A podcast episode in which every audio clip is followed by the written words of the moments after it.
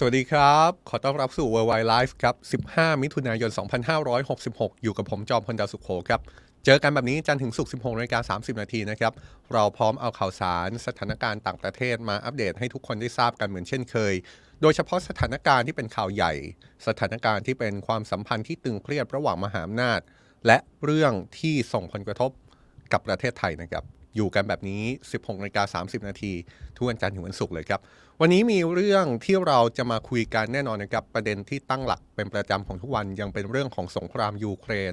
และประเด็นที่เราตั้งหลักในช่วงสัปดาห์ที่ผ่านมา เป็นการจับสังเกตไปถึงปฏิบัติการ ที่ยูเครนเริ่มสู้กลับรัสเซียในหลายพื้นที่ในพื้นที่ทางภาคตะวันออกแล้วก็ทางภาคใต้ของยูเครนนะครับ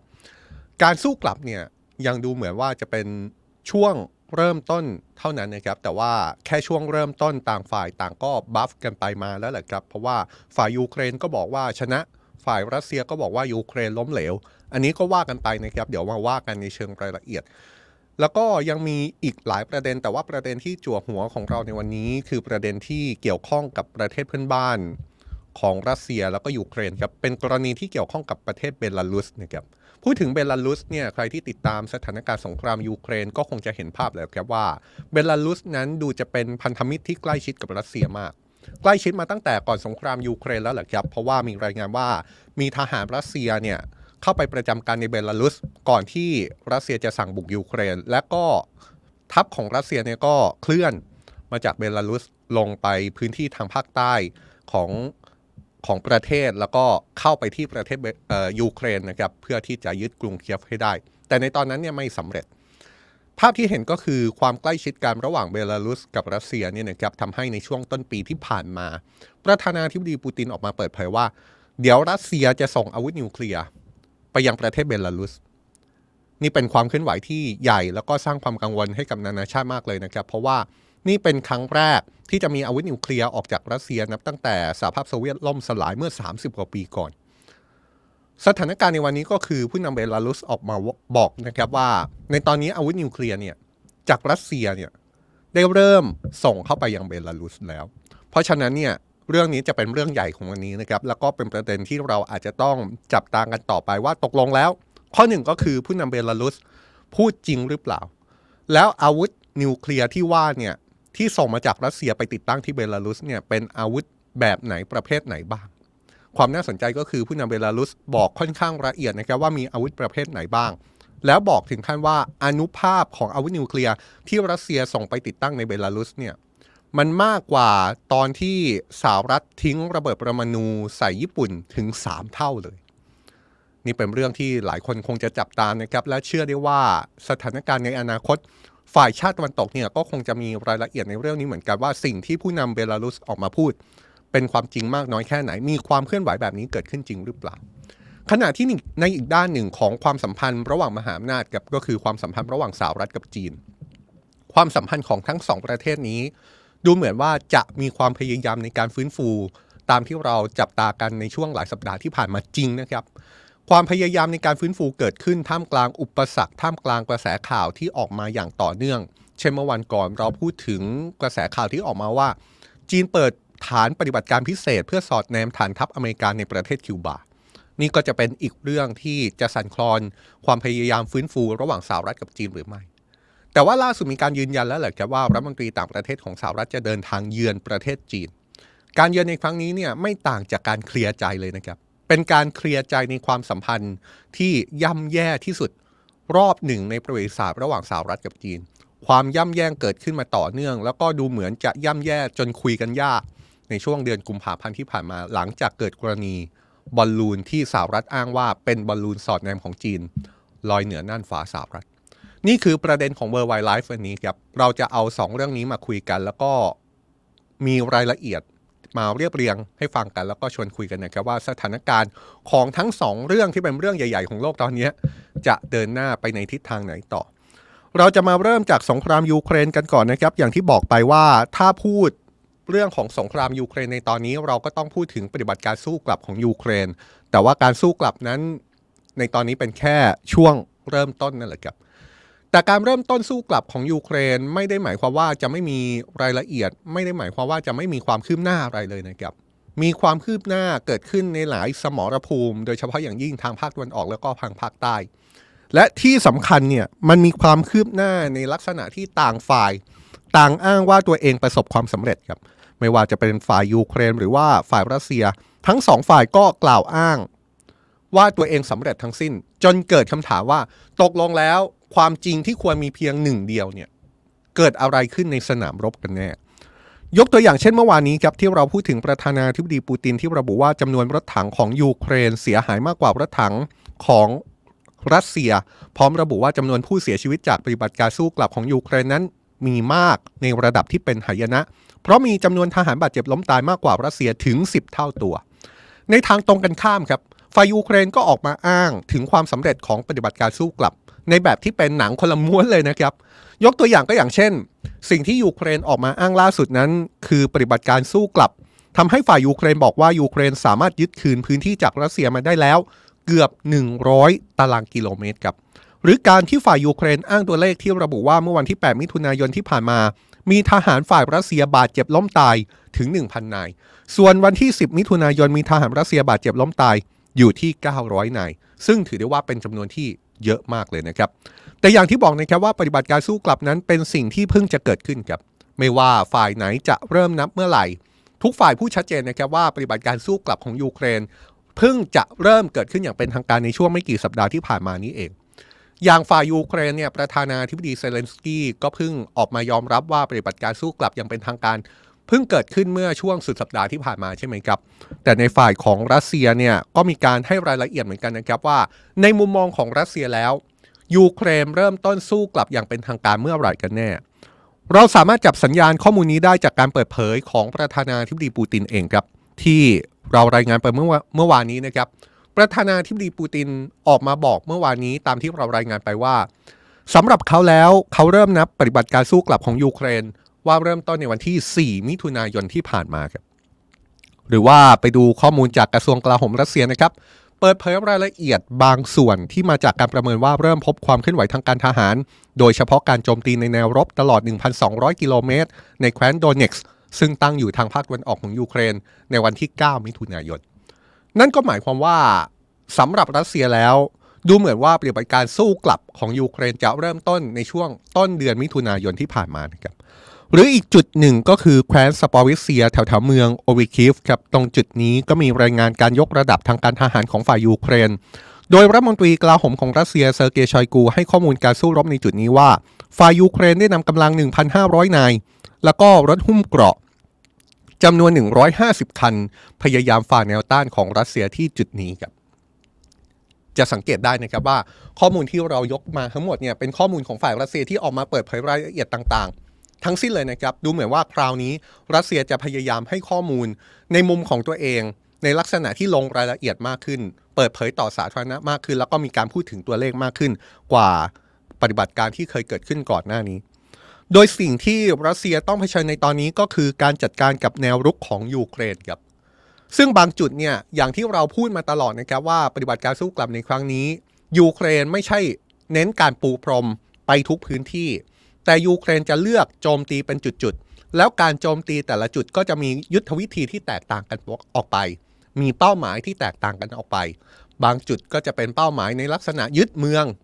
รุกคืบยึดพื้นที่ แต่บางจุดเนี่ยเป้าหมายของฝ่ายยูเครนอาจจะเป็นเพียงแค่ รบกวน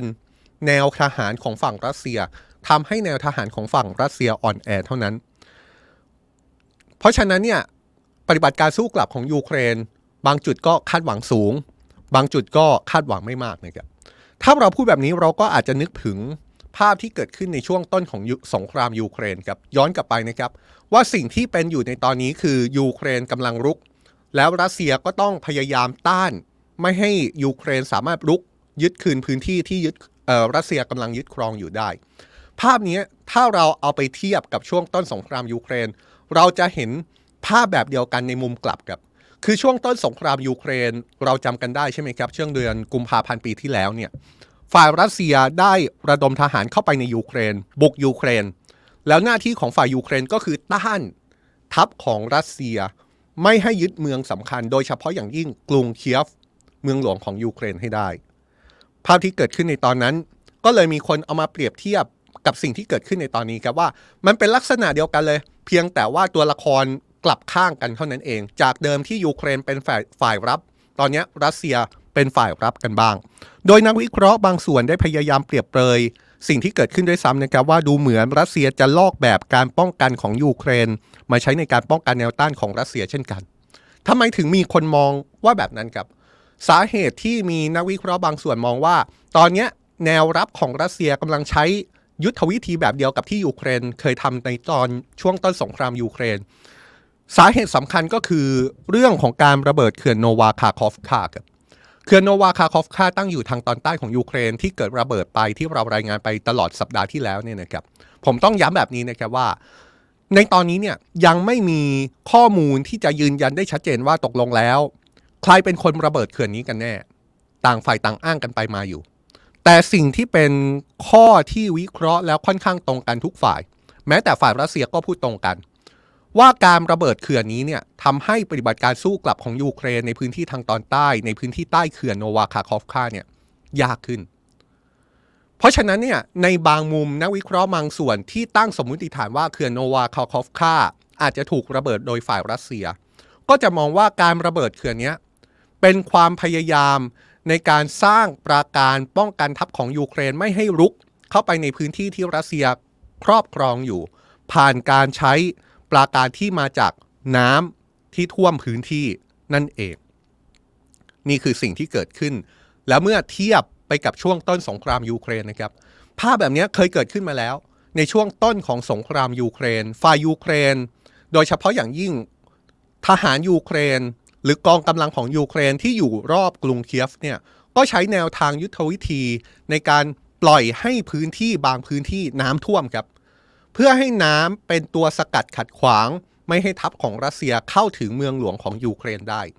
หรือแม้กระทั่งช่วงเหตุเขื่อนระเบิดใหม่ๆเนี่ยเราก็เคยยกสิ่งที่เกิดขึ้นในอดีต เป็นยุทธวิธีในการสงครามที่เกิดขึ้นในอดีตที่เกิดขึ้นในหลายพื้นที่ทั่วโลกนะครับ ว่าเรื่องของการใช้น้ำเป็นประการ ไม่ให้ค่าศึกรุกเข้าพื้นที่สำคัญเนี่ยเป็นสิ่งที่เกิดขึ้นมาตลอด นี่เป็นสิ่งที่รัสเซียกำลังใช้อยู่หรือไม่ คำตอบของเรื่องนี้อาจจะต้องย้อนกลับไป ถึงคำถามที่เรายังไม่หาไม่สามารถหาข้อสรุปได้ ว่าตกลงแล้ว ใครเป็นผู้ก่อเหตุ ระเบิดเขื่อนโนวาคาคอฟคากันแน่ แต่สิ่งที่เกิดขึ้น 1. รัสเซียได้ประโยชน์จากเรื่องนี้ เพราะว่าน้ำกลายเป็นประการให้ทัพยูเครนช้าลง และทำให้ยูเครนเสียประโยชน์ไม่สามารถรุกคืบในพื้นที่ทางตอนใต้ โดยเฉพาะพื้นที่ใต้เขื่อน พื้นที่ในแถบแคว้นเคอร์ซอนได้ง่ายขนาดนั้น นี่คือประเด็นที่เกิดขึ้นคร่าวๆนะครับขณะเดียวกันประเด็นที่เป็นเรื่องใหญ่ที่สุดของวันนี้ แล้วก็เป็นประเด็นที่เราหยิบยกขึ้นมา เป็นประเด็นจั่วหัวของ World Wide Life ในวันนี้ ก็คือการที่ผู้นำเบลารุสออกมาเปิดเผยว่า รัสเซียได้เริ่มส่งอาวุธนิวเคลียร์ไปประจำการที่เบลารุสแล้วจำกันได้ใช่ไหมครับ เรื่องนี้จุดเริ่มต้นของมันเนี่ยคือสิ่งที่เกิดขึ้นในช่วงต้นปี คือการที่ประธานาธิบดีวลาดิเมียร์ปูตินออกมาเปิดเผยในช่วงต้นปีว่า รัสเซียกำลังวางแผน ที่จะเคลื่อนย้ายอาวุธนิวเคลียร์ที่อยู่ในรัสเซีย ไปติดตั้งในประเทศเพื่อนบ้านที่เป็นพันธมิตรใกล้ชิดอย่างเบลารุส ในตอนนั้นผู้นำรัสเซียระบุไทม์ไลน์ไว้แบบนี้เลยนะครับว่าจะดำเนินการในเรื่องนี้ให้เสร็จสิ้นภายในเดือนกรกฎาคม นี่ นี่ก็กลางเดือนมิถุนายนแล้วนะครับ หมายความว่าถ้าเป็นไปตามไทม์ไลน์ที่ผู้นำรัสเซียเคยประกาศเอาไว้ตั้งแต่ช่วงต้นปีเนี่ย การติดตั้งอาวุธนิวเคลียร์ในเบลารุส ก็จะใกล้เสร็จสิ้นตามไทม์ไลน์เข้าไปทุกทีแล้ว และล่าสุดก็มีความเคลื่อนไหวเรื่องนี้ออกมาจากประธานาธิบดีอเล็กซานเดอร์ลูกาเชนโกผู้นำเบลารุสที่ออกมาเปิดเผยนะครับว่าเบลารุสเริ่มได้รับอาวุธนิวเคลียร์เชิงยุทธวิธีจากรัสเซียแล้วจริง ๆ ครับ ผู้นำเบลารุสเปิดเผยเรื่องนี้กับสื่อทางการรัสเซียนะครับ โดยระบุว่าอาวุธนิวเคลียร์ที่เบลารุสได้รับมาจากรัสเซียบางชิ้น อาจมีอานุภาพ รุนแรงกว่าระเบิดปรมาณูที่สหรัฐถล่มเมืองฮิโรชิมาและนางาซากิของญี่ปุ่น ในช่วงท้ายสงครามโลกครั้งที่ 2 ถึง 3 เท่าเลยครับ ผู้นำเบลารุสยืนยันนะครับว่าความคืบหน้าจนถึงตอนนี้คือทุกอย่างพร้อมแล้ว เหลือเพียงการรับมอบส่วนที่เหลือ ซึ่งน่าจะใช้เวลาแค่ไม่กี่วันเท่านั้น โดยผู้นำเบลารุสระบุว่าในตอนนี้เบลารุสได้อาวุธนิวเคลียร์ที่เป็นทั้งชนิดขีปนาวุธ และก็ระเบิดมาแล้วด้วย ก่อนหน้านี้ประธานาธิบดีปูตินยืนยันนะครับว่าอาวุธนิวเคลียร์ที่ไปติดตั้งในเบลารุสนั้น รัสเซียจะเป็นผู้มีอำนาจในการใช้งาน หรือเป็นผู้มีอำนาจในการปลดกดปุ่มนะครับ แต่ว่าการเปิดเผยล่าสุดของผู้นำเบลารุส ประธานาธิบดีลูกาเชนโกของเบลารุสออกมาย้ำแบบนี้ครับ บอกว่าเบลารุสเองเนี่ยก็จะไม่ลังเลเหมือนกันนะเบลารุสจะไม่ลังเลเลยในการที่จะใช้อาวุธนิวเคลียร์ที่ได้รับ หากว่าเบลารุสรู้สึกว่าต้องเผชิญกับภัยคุกคามที่ก้าวร้าว ดูเหมือนว่าผู้นำเบลารุสจะประกาศไกลๆนะครับว่าอาวุธนิวเคลียร์ที่แม้จะเป็นของรัสเซียที่มาติดตั้งที่เบลารุส แต่ว่าเบลารุสก็มีความคิดที่จะใช้เหมือนกันหากรู้สึกว่ามีความจำเป็นที่จะต้องใช้ และการใช้นั้นก็จะไม่ลังเลเลย ที่จะกดปุ่มหากรู้สึกว่าตัวเองกำลังเผชิญกับภัยคุกคาม ที่ก้าวร้าว โดยประเด็นเรื่องการเคลื่อนย้ายอาวุธนิวเคลียร์ของรัสเซียไปติดตั้งในเบลารุส ถูกเปิดเผยโดยผู้นำรัสเซียเมื่อช่วงต้นปีที่ผ่านมานั้น เป็นประเด็นที่นานาชาติ จับตาอย่างใกล้ชิดนะครับ ไม่ว่าจะเป็นสหรัฐ หรือแม้กระทั่งประเทศจีนก็จับตาเรื่องนี้อย่างใกล้ชิดเหมือนกันนะครับ เพราะว่าการเคลื่อนย้ายอาวุธนิวเคลียร์ในครั้งนี้ ถ้าเป็นจริงนี่จะเป็นการเคลื่อนย้ายอาวุธนิวเคลียร์ออกนอกประเทศรัสเซียเป็นครั้งแรก นับตั้งแต่สหภาพโซเวียตล่มสลาย อย่างไรก็ตามก่อนหน้านี้บรรดาชาติตะวันตกระบุว่ายังไม่ได้เห็นความเคลื่อนไหวนี้ เท่าไหร่นัก ความน่าสนใจของเรื่องนี้คืออะไรรู้ไหมครับ ความน่าสนใจของเรื่องนี้คือหลังจากที่ประธานาเบลประธานาธิบดีเบลารุสออกมาเปิดเผยเรื่องนี้ ดูเหมือนว่าจะยังไม่มีสัญญาณอะไรออกมา ไม่มีท่าทีไม่มีการตอบรับอะไรออกมาที่ชัดเจนจากชาติวันตกมากนักอันนี้เป็นข้อสังเกตที่น่าสนใจในเชิงข่าวนะครับ เพราะตามปกติแล้ว หลังจากมีข่าว ตอนที่ประธานาธิบดีปูตินออกมาระบุว่าจะไปติดตั้งอาวุธนิวเคลียร์ในเบลารุส ก็มีท่าทีตอบกลับมาจากฝั่งตะวันตกทันที ด้วยการแสดงความไม่พอใจในหลากหลายมิติ หลังจากมีข่าวนี้ออกมา ฝั่งตะวันตกเองโดยเฉพาะอย่างยิ่งชาตินาโตได้มีการออกมารายงานออกมาระบุออกมาเปิดเผย ถึงการจับตาสถานการณ์ของฝั่งของตัวเอง โดยชี้ว่ายังไม่เห็นความเคลื่อนไหวในการเคลื่อนย้ายอาวุธนิวเคลียร์จากรัสเซียไปยังเบลารุส มีออกมาตลอดนะครับ แต่พอล่าสุดเนี่ยประธานาธิบดีเบลารุสออกมาเปิดเผย ว่าอาวุธนิวเคลียร์จากรัสเซียส่งไปถึงเบลารุสแล้วบางส่วนเนี่ยกลับกลายเป็นว่ายังไม่มีท่าทีอะไรที่เด่นชัดออกมาจากฝั่งตะวันตกเลย เรื่องนี้ไม่ใช่ผมคนเดียวที่ตั้งข้อสังเกตนะครับอีกคนหนึ่งที่ตั้งข้อสังเกต คือผู้นำฝ่ายค้านของเบลารุสที่ตอนนี้ต้องลี้ภัยออกนอกประเทศนะครับผู้นำฝ่ายค้านคนนี้ชื่อสเวตลานาทิคานอฟสกายา เป็นผู้นำฝ่ายค้านของเบลารุสนะครับออกมาเตือนเลยครับ เธอออกมาเตือนเลยว่านี่คืออันตราย ในการเคลื่อนย้ายอาวุธนิวเคลียร์จากรัสเซียไปติดตั้งในเบลารุส เพราะการเคลื่อนย้ายอาวุธนิวเคลียร์ไปติดตั้งในเบลารุสนี้ นั่นเท่ากับว่าอาวุธนิวเคลียร์กำลังอยู่ในมือของเผด็จการที่บ้าครับ นี่คือโค้ดที่มาจากผู้นำฝ่ายค้านของเบลารุสที่ตอนนี้ต้องลี้ภัยออกนอกประเทศนะครับ โดยเฉพาะอย่างยิ่งการที่ผู้นำเบลารุสบอกว่า อาวุธนิวเคลียร์ที่ว่าเนี่ยมีอนุภาพรุนแรงกว่าระเบิดปรมาณูที่สหรัฐถล่มฮิโรชิมาและนางาซากิถึง 3 เท่าตัว และผู้นำเบลารุสก็บอกด้วยว่า อาวุธนิวเคลียร์ที่เบลารุสได้รับมาแล้วเนี่ยมีทั้งขีปนาวุธและก็ระเบิด ผู้นำฝ่ายค้านของเบลารุสยังบอกอีกนะครับว่าเบลารุสเนี่ยเป็นประเทศที่คนเบลารุส ไม่ต้องการอาวุธนิวเคลียร์ และนี่ก็จะเป็นเส้นทางสุดท้ายที่ทำให้ชาติเบลารุสยังเป็นชาติที่เป็นเอกราชอยู่ เธอยังตั้งคำถามแบบที่ผมได้ตั้งคำถามนั่นแหละครับว่าทำไมเรื่องนี้ชาติตะวันตกยังดูเหมือน มีสัญญาณที่เงียบ ยังไม่มีท่าทีใด ๆ ต่อการออกมาเปิดเผยล่าสุดของผู้นำเบลารุส คนนี้แหละครับ คือผู้นำฝ่ายค้านหญิง ของเบลารุส แล้วก็ตอนนี้ต้องลี้ภัยออกนอกประเทศนะครับ ถ้ายังจำกันได้ถ้าใครตามข่าวในแถบยุโรปตะวันออก ย้อนกลับไปเมื่อประมาณ 3 ปีที่แล้วคือเมื่อปี 2019-2020 เนี่ยนะครับที่เบสถานการณ์ที่เบลารุสเป็นข่าวใหญ่มาก เพราะว่ามีการประท้วงใหญ่เกิดขึ้นที่เบลารุสเป็นการประท้วงเพื่อต่อต้านประธานาธิบดีอเล็กซานเดอร์ลูกาเชนโกนั่แหละครับ มีการประท้วงใหญ่แล้วก็ฝ่ายรัฐบาล ก็มีการตอบสนองต่อผู้ชุมนุมอย่างรุนแรง มีการสลายการชุมนุม แล้วก็มีเจ้าหน้าที่เข้าไปจับกลุ่มแล้วก็ใช้การลงโทษที่ค่อนข้างรุนแรง เป็นการปราบจลาจลในลักษณะนั้นเลย แล้วก็มีการออกมากล่าวหาตั้งสมมติฐานว่าการปราบผู้ชุมนุมในครั้งนั้นเนี่ยในการประท้วงใหญ่ในครั้งนั้นเนี่ยมี เจ้าหน้าที่ของรัสเซียเข้าไปช่วยเจ้าหน้าที่ของเบลารุสด้วยหรือไม่ นั่นก็เลยทำให้สถานการณ์ทางการเมืองในเบลารุสเนี่ยอยู่ในภาวะที่แช่แข็ง นับตั้งแต่มีการประท้วงใหญ่ แต่ว่าเป็นการประท้วงที่ไม่สำเร็จ เกิดการปราบปรามผู้ชุมนุมมาจนถึงทุกวันนี้นะครับ แล้วก็ทำให้ผู้นำฝ่ายค้านที่เป็นผู้หญิงคนเมื่อสักครู่เนี่ยก็ต้องลี้ภัยออกนอกประเทศ เรื่องนี้น่าสนใจมากเลยนะครับ กรณีของเบลารุสเนี่ยผู้นำฝ่ายค้านของเบลารุสบอกว่า ประเทศของเธอกำลังเข้าใกล้กับภาวะที่จะเสียอธิปไตยมากขึ้นไปทุกทีแล้ว ทุกคนละครับ มองสถานการณ์ของเบลารุสตอนนี้ว่าอย่างไร ผมเชื่อว่าทุกคนที่ดู World Wide Life อยู่ในตอนนี้เนี่ย เข้าใจถึงบริบทของสถานการณ์ โดยเฉพาะอย่างยิ่งเข้าเข้าใจความสัมพันธ์ ระหว่างรัสเซียกับเบลารุสเป็นอย่างดี เพราะเราก็พูดถึงเรื่องนี้มาหลายครั้งแล้ว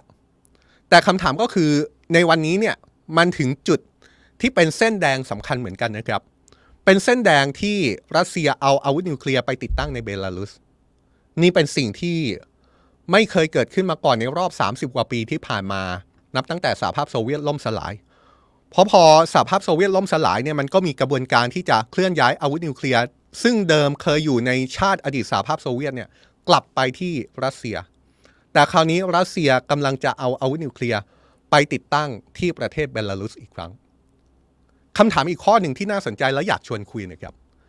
ทุกคนคิดว่าอาวุธนิวเคลียร์ที่ไปติดตั้งที่เบลารุสเนี่ยจะยิ่งสร้างความตึงเครียดในแถบยุโรปมากขึ้นแค่ไหน เพราะถ้าสมมุติว่าสิ่งที่ผู้นำเบลารุสออกมาเปิดเผยเป็นเรื่องจริง ถ้าตั้งสมมติฐานภายใต้ข้อสังเกตว่าอาจจะเป็นเรื่องจริง อย่างน้อยที่สุด นี่ก็เท่ากับว่านี่เป็นการขยายระยะ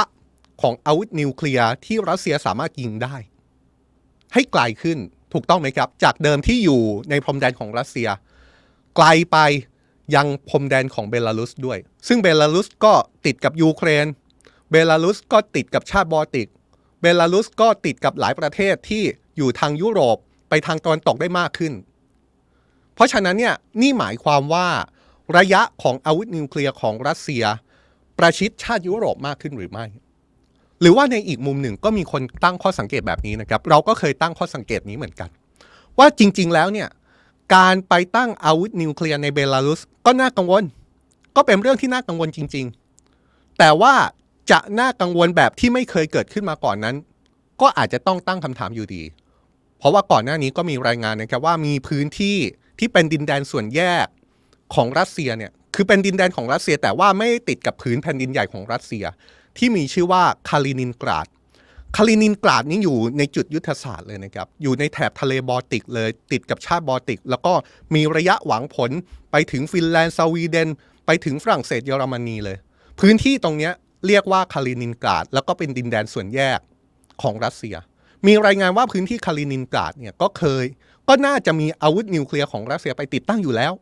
เพราะฉะนั้นโอเค อาวุธนิวเคลียร์ของรัสเซียไปติดตั้งเบลารุส มันเป็นการขยายระยะของอาวุธนิวเคลียร์มากขึ้น แต่ว่าก่อนหน้านี้ก็มีอาวุธนิวเคลียร์ของรัสเซียไปติดตั้งอยู่ในดินแดนส่วนแยกของรัสเซียก่อนหน้าอยู่แล้ว แล้วมันก็ขยายระยะนิวเคลียร์จนไปประชิดยุโรปมาตั้งแต่ก่อนหน้านี้แล้ว นี่แหละครับ นี่คือดินแดนคาลินินกราด ทุกคนเห็นสีแดงไหมฮะคาลินินกราดเนี่ยผมย้ำอีกครั้งก็ได้ก็คือเป็นดินแดนของรัสเซียนะครับ แต่ว่าเป็นดินแดนส่วนแยก ดินแดนส่วนแยกหมายความว่าเป็นดินแดน ที่ไม่ติดกับผืนแผ่นดินใหญ่ของรัสเซีย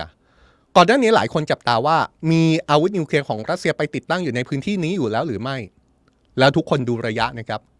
ดูระยะมันเข้าใกล้ชาติยุโรปไปทางฝั่งตะวันตกมากกว่าเบลารุสซะอีกนะครับ ติดกับชาติบอลติกเลย ตรงข้ามนี่คือสวีเดนเลย อีกหน่อยก็คือเยอรมนีเลย ข้างล่างคือโปแลนด์เลย เพราะฉะนั้นเนี่ยหลายคนก็บอกว่า โอเค อาวุธนิวเคลียร์ไปติดตั้งเบลารุสน่ากลัว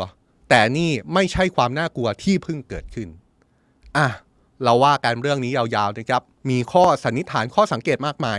แต่ว่าข้อสังเกตที่ว่าก็มาจากข้อสันนิษฐานนะครับ เพราะฉะนั้นเดี๋ยวเราต้องรอดูกันต่อไปว่า สถานการณ์จริง ข้อสังเกตจริงจะเป็นยังไง คุณชอนเวย์บอกว่ามีอยู่แล้วนี่ครับ คุณจอมพลเป็นไปได้นะครับ แต่ว่า พอมันเป็นข้อมูลที่เราไม่สามารถยืนยันได้อย่างเป็นทางการเนี่ย ผมก็คิดว่าเราไม่สามารถยืนยันได้ เราก็ทำได้ในลักษณะของการตั้งข้อสังเกต แต่ว่าเป็นการตั้งข้อสังเกตรอบหน้าไปให้ชัดเจนมากขึ้นหรือไม่ คุณซื่อบอกว่าปูตินพูดล่าสุดจะเตรียมบุกกรุงเคียฟรอบใหม่ เบลารุสก็เป็นพื้นที่สำคัญในการบุก ถ้ามีนิวเคลียร์ยูเครนจะได้ไม่กล้าโจมตีเบลารุส ก็เป็นความเห็นที่น่าสนใจนะครับ อย่างที่เราคุยกันต้นรายการใช่ไหมครับ คุณซื่อว่า ถ้าย้อนกลับไปช่วงต้นสงครามยูเครนเนี่ยพื้นที่ยุทธศาสตร์ที่สำคัญที่สุดพื้นที่หนึ่งที่เป็นพื้นที่ฐานที่มั่นของทหารรัสเซียในการบุกยูเครนเนี่ยมันไม่ใช่แค่พื้นที่ของรัสเซียอย่างเดียว แต่ว่ามันเป็นพื้นที่ของเบลารุสด้วย ก่อนหน้านี้ก่อนที่จะเกิดสงครามยูเครนเนี่ยผมย้อนกลับไปนิดหนึ่งก็ได้นะครับเราก็จะจับกากันใช่ไหมครับว่า เอ๊ะ เราเห็นภาพถ่ายดาวเทียมการเคลื่อนไหวของกำลังทหารที่เกิดขึ้น ในพรมแดนระหว่างยูเครนกับเบลารุส เพราะฉะนั้นเนี่ยความเห็นของคุณซื่อก็น่าสนใจนะครับว่า การติดตั้ง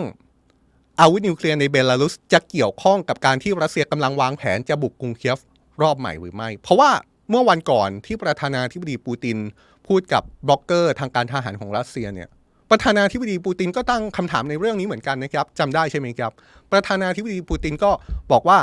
ในอนาคตเนี่ยก็อาจจะเป็นไปได้เหมือนกัน ว่ารัสเซียอาจจะต้องเรียกกำลังพลเพิ่ม แต่จะเรียกกำลังพลเพิ่มเท่าไหร่ก็ขึ้นอยู่กับว่าเป้าหมายของรัสเซียคืออะไร แล้วก็ประธานาธิบดีปูตินบอกว่าจะหนึ่งล้านคนจะสองล้านคนอันนี้ก็ไม่ทราบ ขึ้นอยู่กับว่าเป้าหมายของรัสเซียนั้นจะเป็นอะไรกันแน่ หรือเป้าหมายของรัสเซียจะต้องบุกกรุงเคียฟอีกรอบ นี่นี่ก็เป็นท่าทีที่ออกมาจากประธานาธิบดีปูติน เพราะฉะนั้นเนี่ยข้อสังเกตของคุณซื่อก็อาจจะเป็นข้อสังเกตที่น่าสนใจเช่นกันนะครับ เอาละครับเราก็พูดถึงเรื่องที่เราพูดถึงประธานาธิบดีปูตินเมื่อวานนี้ไปแล้วนะครับ ไหนๆเราก็พูดถึงไปแล้ว เรามีเก็บตกที่ประธานาธิบดีพูดถึงเมื่อวานนี้อีกสักนิดหนึ่งนะครับ เพราะว่าในการพูด กับบล็อกเกอร์สายทหารของรัสเซียเมื่อวานที่เรารายงานไปเนี่ยยังมีกรณีที่ประธานาธิบดีปูติน แสดงท่าทีที่อาจจะดูเหมือนว่ากำลังเลือกข้าง ฝ่ายกระทรวงกลาโหมรัสเซียผ่านการออกมาสนับสนุนให้บรรดาทหารอาสา หรือว่าทหารรับจ้างเซ็นสัญญาเป็นส่วนหนึ่ง ของกระทรวงกลาโหมรัสเซียด้วย เรื่องนี้เนี่ยย้อนความกันนิดนึงนะครับว่าที่เป็นข่าวกันออกมาก็เป็นเพราะว่าทหารรับจ้างกลุ่มสำคัญอย่างวากเนอร์กรุ๊ปโดยเยฟเกนีพริโกซินนั้นไม่ยอมเซ็นสัญญา กับกระทรวงกลาโหมรัสเซีย โดยมองว่ารัฐมนตรีกลาโหมรัสเซียเซอร์เกย์ชอยกู รวมถึงผู้บัญชาการรัสเซียที่ดูแลสงครามยูเครนไม่มีความสามารถ แต่อย่างที่บอกครับว่าเมื่อวานนี้เนี่ยประธานาธิบดีปูตินก็ออกมาให้ความเห็นสนับสนุนการเซ็นสัญญาเข้าร่วมกับทางการรัสเซียนะครับ โดยชี้ว่านี่เป็นหนทางเดียวที่จะสามารถการันตีทางสังคม และเรื่องนี้ต้องดำเนินการให้แล้วเสร็จเร็วที่สุดเท่าที่จะเป็นไปได้นี่ก็เลยทำให้หลายคนมองว่าประธานาธิบดีปูตินเลือกข้าง รัฐมนตรีกลาโหมของรัสเซียมากกว่าเลือกข้างของวากเนอร์กรุ๊ปหรือไม่ พอท่าทีของผู้นำรัสเซียออกมาเป็นแบบนี้ ล่าสุดก็มีท่าทีตอบกลับจากแกนนำวากเนอร์กรุ๊ปเยฟเกนีพริโกซินเลยนะครับ ผู้นำวากเนอร์กรุ๊ปตอบโต้กลับอย่างรุนแรงเมื่อวานนี้ ว่าการที่วากเนอร์กรุ๊ปเข้าร่วมสู้รบนั้น ไม่มีใครบอกตั้งแต่แรกว่าจะลงเอยด้วยการเข้าไปเป็นส่วนหนึ่งของกระทรวงกลาโหมรัสเซีย และวากเนอร์กรุ๊ปเองก็จะไม่ลงนามเพื่อเข้าไปอยู่ในวงจรแห่งความน่าอับอายนี้เด็ดขาด ผู้นำวากเนอร์กรุ๊ประบุว่าทหารของวากเนอร์กรุ๊ปเข้ามาเพื่อจะช่วยปกป้องประเทศ ในยามที่แผ่นดินเกิดมีปัญหา และประธานาธิบดีปูตินเองก็ให้สัญญาว่าจะให้การการันตีทางสังคมกับทหารวากเนอร์กรุ๊ปก่อนจะชี้ว่าเรื่องนี้น่าจะมีทางออกผ่านการพิจารณาของสภารัสเซียเป็นลำดับต่อไปครับนี่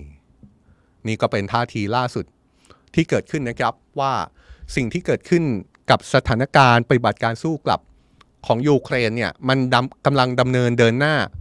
ไปในทางไหนบ้าง มีความเห็นออกมามากมายเลยนะครับ ซึ่งผมยินดีมากเลยที่มีความเห็นแลกเปลี่ยนกันในเชิงของสงครามยูเครน มองภาพไปข้างหน้าร่วมกันนะครับ แล้วก็เป็นเรื่องที่น่ายินดีมากที่แทบจะทุกคนที่ส่งความเห็นความเห็นมาที่เราได้อ่านกันเนี่ยนะครับ เป็นความเห็นที่มาพร้อมกับข้อมูลข้อสังเกต เป็นความเห็นที่มาพร้อมกับเป็นเหตุเป็นผล เดี๋ยวเราจะพยายามทำแบบนี้กันบ่อย ๆ นะครับ ถ้าเรามีจังหวะมีเวลามีโอกาสเนี่ย ใครที่อยากพิมพ์ความเห็นมาพิมพ์ได้เลยนะครับ แล้วก็แชร์ความเห็นกัน แต่ว่านี่คือสงครามยูเครนที่เราอัปเดตกันเป็นประจำทุกวันอยู่แล้วแหละครับ อีกเรื่องหนึ่งที่เราทิ้งค้างเอาไว้ แล้วก็บอกว่าเป็นอีกหนึ่งเรื่องที่สำคัญ แล้วก็อยากชวนทุกคนแสดงความเห็นในเรื่องนี้เหมือนกันนะครับก็คือความตึงเครียดระหว่างสหรัฐกับจีน ตอนนี้เนี่ยบอกแบบนี้นะครับว่าเกือบจะชัดเจนแล้วแหละครับว่ารัฐมนตรีต่างประเทศของสหรัฐแอนโทนีบิงเคนจะเดินทางเยือนจีน อย่างเป็นทางการในวันที่ 18 มิถุนายนนี้นะครับ หลังจากที่ก่อนหน้านี้มีเจ้าหน้าที่ทำเนียบขาวออกมาเปิดเผยเรื่องนี้ แต่ก็ไม่ได้ให้รายละเอียดอะไร ซึ่งล่าสุดเนี่ยมีแถลงการจากกระทรวงต่างประเทศสหรัฐ ออกมาบอกว่านายบิงเคนมีกำหนดเยือนจีน และก็อังกฤษในวันที่ 16 ถึง 21 มิถุนายนนี้จริงครับ ซึ่งก็สอดคล้องกับการที่เจ้าหน้าที่เปิดเผยก่อนหน้านี้ เช่นเดียวกับสื่อจีนนะครับก็ออกมารายงานว่ารัฐมนตรีต่างประเทศของสหรัฐจะเยือนจีน ในวันที่ 18 ถึง 19 มิถุนายน แถลงการกระทรวงต่างประเทศสหรัฐระบุว่านายบิงเคนจะเดินทางไปพบเจ้าหน้าที่ระดับสูงของจีน เพื่อพูดคุยกันในประเด็นที่เป็นข้อกังวลของทั้งสองฝ่าย รวมถึงประเด็นในระดับภูมิภาค และประเด็นอื่น ๆ ในระดับโลกครับตลอดจนเรื่องของความท้าทายที่ทั้งสองประเทศกำลังเผชิญอยู่ โดยการเดินทางเยือนจีนของนายบิงเคนครั้งนี้สำคัญมากนะครับเพราะว่าถือว่าเป็นการเดินทางเยือนจีนครั้งแรกในรอบเกือบ 5 ปีเลยนะครับของนักการทูตระดับสูงของสหรัฐ ครั้งก่อนหน้าเนี่ย เป็นยุคตั้งแต่อดีตประธานาธิบดีโดนัลด์ทรัมป์ครับก็คือเป็นยุคที่นายไมค์ปอมเปโอรัฐมนตรีต่างประเทศในขณะนั้นเดินทางเยือนจีนเมื่อเดือนตุลาคมปี 2018 และการเดินทางเยือนจีนในครั้งนี้ก็เกิดขึ้นในช่วงเวลาที่ความสัมพันธ์ระหว่างจีนกับสหรัฐ อยู่ในระดับที่อาจจะเรียกได้ว่าตกต่ำแทบจะถึงขีดสุดจากความขัดแย้งหลายประเด็นนะครับไล่เลียงกันมาเลยนะครับตั้งแต่เรื่องภูมิรัฐศาสตร์ ไม่ว่าจะเป็นไต้หวันทะเลจีนใต้ หรือว่าเรื่องใหญ่ระดับโลกอย่างสงครามยูเครน หรือความขัดแย้งที่เกิดขึ้นเอง อย่างเช่นการแข่งขันทางการค้า หรือแม้กระทั่งเรื่องบอลลูนสอดแนม ก่อนหน้านี้ในบริงเคนมีกำหนดการเยือนจีนอย่างเป็นทางการเมื่อเดือนกุมภาพันธ์ครับ แต่พอเกิดเรื่องบอลลูนสอดแนม ที่สหรัฐบอกว่าบอลลูนที่พบเหนือน่านฟ้าสหรัฐในตอนนั้นเนี่ยเป็นบอลลูนสอดแนมของจีน ลอยเหนือน่านฟ้าของสหรัฐ เกิดขึ้นแบบชนิดที่ ประมาณหนึ่งสัปดาห์ครับก่อนที่รัฐมนตรีต่างประเทศสหรัฐจะเยือนจีน นั่นก็เลยทำให้รัฐบาลสหรัฐตัดสินใจยกเลิกกำหนดการเยือนจีนของรัฐมนตรีต่างประเทศอย่างเป็นทางการเลยนะครับ โดยก่อนที่รัฐมนตรีต่างประเทศสหรัฐจะเยือนจีนอย่างเป็นทางการ เมื่อวานนี้มีการเปิดเผยออกมาจากนายแมทธิวมิลเลอร์โฆษกกระทรวงการต่างประเทศสหรัฐนะครับว่านายบลิงเคนได้หารือทางโทรศัพท์กับนายฉินกังรัฐมนตรีต่างประเทศจีนแล้วด้วย โดยนายบริงเคนได้เน้นย้ำถึงความสำคัญในการรักษาช่องทางการสื่อสารระหว่างรัฐบาลสหรัฐ กับรัฐบาลจีนเพื่อหลีกเลี่ยงความขัดแย้งกับ และไม่ให้เกิดความเข้าใจที่คาดเคลื่อน พร้อมกับยืนยันนะครับว่าสหรัฐยังคงยึดมั่น ที่จะใช้วิธีการทางการทูตในการประสาน และชี้แจงข้อกังวล ตลอดจนผลักดันความร่วมมือกับจีนในด้านต่างๆ ต่อไป ขณะที่กระทรวงการต่างประเทศจีนระบุในแถลงการนะครับว่าในระหว่างการพูดคุยกับรัฐมนตรีต่างประเทศสหรัฐนั้น รัฐมนตรีต่างประเทศของจีนได้เน้นย้ำกับทางสหรัฐไปว่า จีนมีมุมมอง และดำเนินความสัมพันธ์ระหว่างสหรัฐกับจีน บนพื้นฐานของหลักการเคารพซึ่งกันและกัน อยู่ร่วมกันอย่างสันติ และรักษาผลประโยชน์ที่มีร่วมกันของทุกฝ่ายมาเสมอ ตามแนวทางของประธานาธิบดีสีจิ้นผิงพร้อมกับเตือนสหรัฐไปนะครับว่าความสัมพันธ์ของจีนกับสหรัฐกำลังเผชิญกับความยากลำบาก และความท้าทายใหม่ๆ มามากมายตั้งแต่ต้นปี และชัดเจนว่าใครเป็นคนที่รับผิดชอบรัฐมนตรีต่างประเทศจีนยังเรียกร้องให้สหรัฐตระหนักถึงข้อกังวลหลักๆ ของจีน อย่างประเด็นเรื่องไต้หวัน เพื่อประคับประคองความสัมพันธ์ระหว่างทั้งสองชาติ ไม่ให้ย่ำแย่ลงไปมากกว่านี้ด้วย ซึ่งนี่ก็เป็นอีกหนึ่งเรื่องที่ต้องจับตานะครับว่าการไปจีนของรัฐมนตรีต่างประเทศสหรัฐในครั้งนี้ จะส่งผลยังไงกับความสัมพันธ์ของทั้งสองมหาอำนาจ โดยเฉพาะอย่างยิ่งเมื่อไม่กี่วันที่ผ่านมาเนี่ยจำกันได้ใช่ไหมครับ เราเพิ่งรายงานเรื่องที่สื่อสหรัฐออกมาเปิดโปงว่า จีนกำลังมีแผนกำลังเข้าไปสร้างฐานปฏิบัติการลับในคิวบาหรือไม่ โดยฐานที่ว่าเนี่ยตั้งอยู่ในประเทศคิวบาซึ่งอยู่ห่างจากชายฝั่งรัฐฟลอริดาของสหรัฐไปแค่ประมาณ 150 กิโลเมตรเท่านั้น ซึ่งเรื่องนี้เนี่ยทั้งรัฐบาลคิวบาและก็รัฐบาลจีนออกมาปฏิเสธนะครับ แต่ก็มีการยืนยันจากเจ้าหน้าที่ในรัฐบาลสหรัฐเอง รวมถึงรัฐมนตรีต่างประเทศสหรัฐนี่แหละครับ ที่ออกมาระบุว่าสหรัฐนั้น รู้ว่าจีนมีปฏิบัติการสอดแนมอยู่ในคิวบามาหลายปีแล้ว และรัฐบาลสหรัฐก็กำลังติดตามสถานการณ์และความเคลื่อนไหวในเรื่องนี้อย่างใกล้ชิด แน่นอนนะครับว่าเรื่องนี้เป็นเรื่องความมั่นคงของสหรัฐโดยตรงครับ เพราะว่าอะไรครับ เพราะว่าคิวบาติดกับสหรัฐ ห่างไปแค่ 150 กิโลเมตร แล้วใกล้กับรัฐฟลอริดา และพื้นที่ทางตะวันออกเฉียงใต้ของสหรัฐ ซึ่งอยู่ติดกับคิวบา เป็นที่ตั้งของฐานทัพหลายแห่งนะครับ เท่ากับว่าถ้าเป็นแบบนั้นจริง ๆ ถ้าจีนมีฐานปฏิบัติการลับ เพื่อสอดแนมทางการทหารสหรัฐจริง ๆ จีนจะสามารถสอดแนมฐานทัพ และการสื่อสารของกองทัพสหรัฐ ในบริเวณดังกล่าวได้นี่ก็เป็นอีกเรื่องที่ถูกตั้งข้อสังเกตแหละครับว่า จะบั่นทอนความสัมพันธ์ระหว่างจีนกับสหรัฐ ให้ย่ำแย่ลงไปกว่าเดิมอีกหรือไม่ และรัฐมนตรีต่างประเทศของทั้งสองชาติ จะมีปฏิกิริยาต่อเรื่องนี้ยังไงถ้าได้เจอหน้ากัน อย่าลืมนะครับ ถ้าย้อนภาพไปเดือนกุมภาพันธ์ที่ผ่านมาเนี่ยเหมือนภาพมันวนลูปเลยนะครับวนลูปยังไงครับรัฐมนตรีต่างประเทศสหรัฐกำลังจะไปเยือนจีนแท้ๆในเดือนกุมภาพันธ์ แต่ก่อนหน้านั้นแค่ประมาณหนึ่งสัปดาห์ก็เกิดเรื่องบอลลูนจีน ครั้งนี้ก็เหมือนกันนะครับ รัฐมนตรีต่างประเทศสหรัฐมีแผนจะไปเยือนจีน ในวันที่ 18 มิถุนายนนี้ โดยก่อนหน้านี้ก็มีกระแสข่าวออกมาเรื่อยๆ ว่ารัฐมนตรีต่างประเทศสหรัฐจะไปเยือนจีน แต่พอมีกระแสข่าวปุ๊บรัฐมนตรีต่างประเทศสหรัฐจะไปเยือนจีนปุ๊บก็มีข่าวเรื่องฐานปฏิบัติการลับของจีนในคิวบาโผล่ขึ้นมาอีกรอบ มันวนลูปเลยครับ แต่ว่าครั้งนี้ดูเหมือนจะต่างกับครั้งที่แล้วนะครับเพราะครั้งที่แล้วสหรัฐยกเลิก ในการเดินทางเยือนจีนอย่างเป็นทางการของรัฐมนตรีต่างประเทศสหรัฐแต่ครั้งนี้เนี่ยจะยืนยันว่ายังไม่ยกเลิก ก็ไม่กล้ายืนยันนะครับ เพราะว่าวันนี้วันที่ 15 ยังเหลือเวลาอีก 2-3 วัน แต่เอาแค่นาทีที่ผมพูดเนี่ยทางการสหรัฐก็ยังไม่ยกเลิก การเดินทางเยือนจีนของรัฐมนตรีต่างประเทศสหรัฐ เพื่อไปฟื้นฟูความสัมพันธ์ระหว่างกันนะครับ อย่างไรก็ตามเรื่องเหล่านี้ก็มีความเห็นออกมาจากเจ้าหน้าที่อาวุโสของกระทรวงการต่างประเทศสหรัฐนะครับ คนนี้น่าสนใจครับก็คือคุณดานิเอลควิตเทนบิงเป็นผู้ช่วยรัฐมนตรีที่ดูแลด้านกิจการเอเชียตะวันออกโดยเฉพาะนายควิตเทนบิงเนี่ยพูดถึงการเยือนจีนของรัฐมนตรีต่างประเทศสหรัฐว่า ในฝั่งของสหรัฐมองการเยือนจีนครั้งนี้ของนายบริงเคนบนหลักของความเป็นจริง ไม่ได้คาดหวังว่าจะมีการเปลี่ยนแปลง หรือว่าไม่ได้คาดหวังว่าจะมีความก้าวหน้าใด ๆ เกิดขึ้น นอกไปจากความปรารถนาอย่างจริงใจ ที่จะจัดการกับการแข่งขันระหว่างเราทั้งสอง ด้วยวิธีการที่มีความรับผิดชอบที่สุด เท่าที่จะเป็นไปได้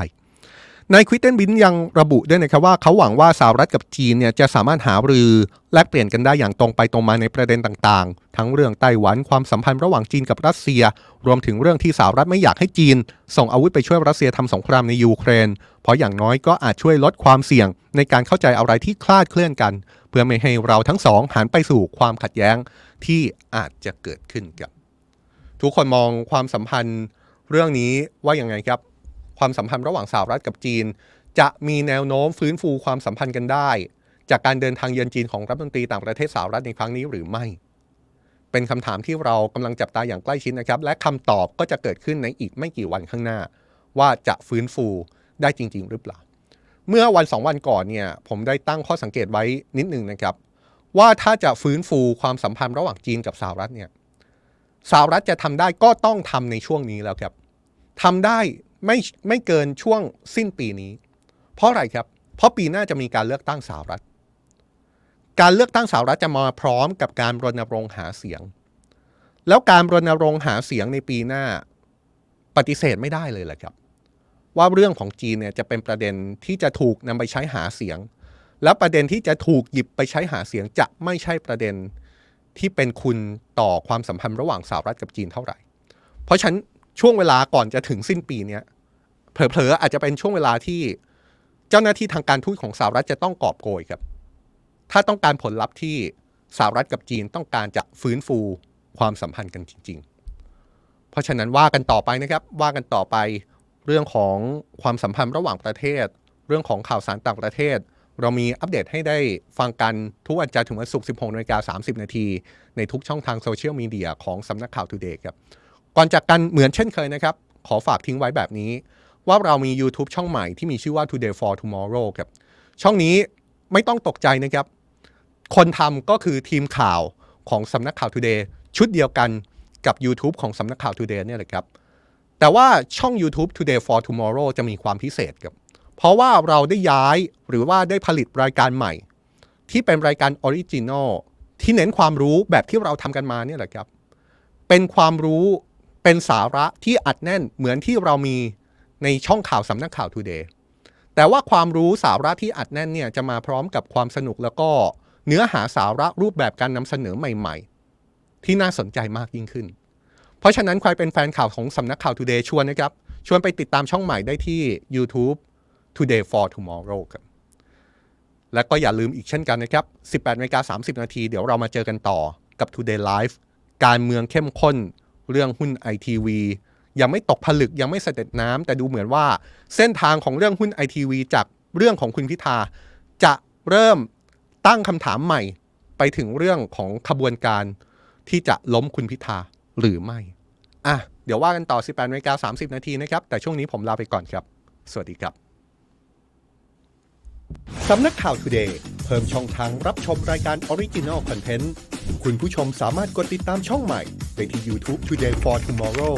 ช่องรวมรายการ Original Content ที่จะทำโดยสำนักข่าว Today